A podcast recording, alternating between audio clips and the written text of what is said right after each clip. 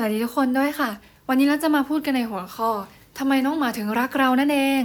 หลังจากที่คุณติวได้พูดเกี่ยวกับน้องแมวไปแล้ว เราก็จะมาพูดเกี่ยวกับน้องหมากันค่ะวันนี้ ซึ่งการที่น้องหมารักเราจงรักภักดีต่อเรา หรือเรารู้สึกว่าน้องหมามันพิเศษสำหรับเราเนี่ย มันไม่ได้เป็นเรื่องที่เราจินตนาการไปเองค่ะ มันเป็นเรื่องของวิทยาศาสตร์จริง ๆ และเกี่ยวกับทางด้านสมองและฮอร์โมนด้วย แล้วก็มีนักพฤติกรรมอของสัตว์ออกมานะคะ หรือว่า animal behaviorist เนาะคอนเฟิร์มมาแล้วว่ามันมี chemical หรือว่าเคมีเกิดขึ้นระหว่างตัวน้องหมากับเราเหมือนกันนั่นไงหมาเราก็เห่าเหมือนกัน ซึ่งด้วยความที่ว่ามนุษย์ตั้งแต่สมัยก่อนเนี่ยประมาณ 40,000 ปีแล้วแหละที่หมากับเราเนี่ยโตมาด้วยกันในฐานะ partner หรือว่าช่วยเหลือซึ่งกันและกันนะคะแล้วก็มีแบบว่าพันธะหรือว่ารู้สึกมีความผูกพันกับน้องหมานะคะ และฮอร์โมนตัวหนึ่งที่เกี่ยวข้องกับเรื่องนี้เนี่ย ก็คือฮอร์โมนออกไซโทซินนั่นเองค่ะ เป็นฮอร์โมนแห่งความรักที่ทำให้เราเนี่ยดูปลูกฝังแล้วก็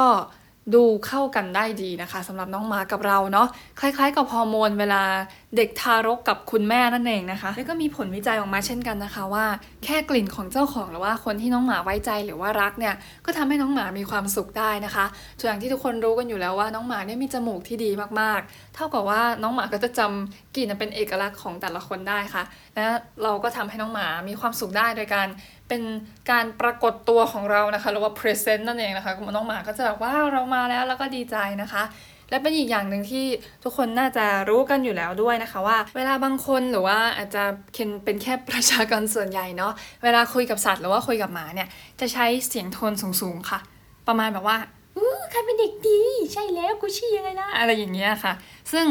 เลยมีผลวิจัยออกมาด้วยนะคะว่า น้องหมาชอบให้เราคุยในโทนเสียงแบบว่าสูงแบบนี้มากกว่าที่จะแบบคุยแบบปกตินะคะ อย่างเช่นประมาณแบบว่า ใครเป็นเด็กดีใช่แล้วแกยังไงล่ะกับใครเป็นเด็กดีใช่แล้วแกยังไงล่ะอะไรอย่างเงี้ยค่ะ ก็เหมือนน้องหมาจะชอบในโทนเสียงสูงมากกว่า ดูมี energy มากกว่านะคะ แล้วก็ รู้สึกว่ามันถ้าเกิดเป็นเสียงโทนธรรมดาเนี่ยมันจะดูธรรมดานะคะ แล้วก็รู้สึกว่าน้องหมาจะไม่ได้เข้าใจในสิ่งที่เราพูดด้วยและนี่ก็คือ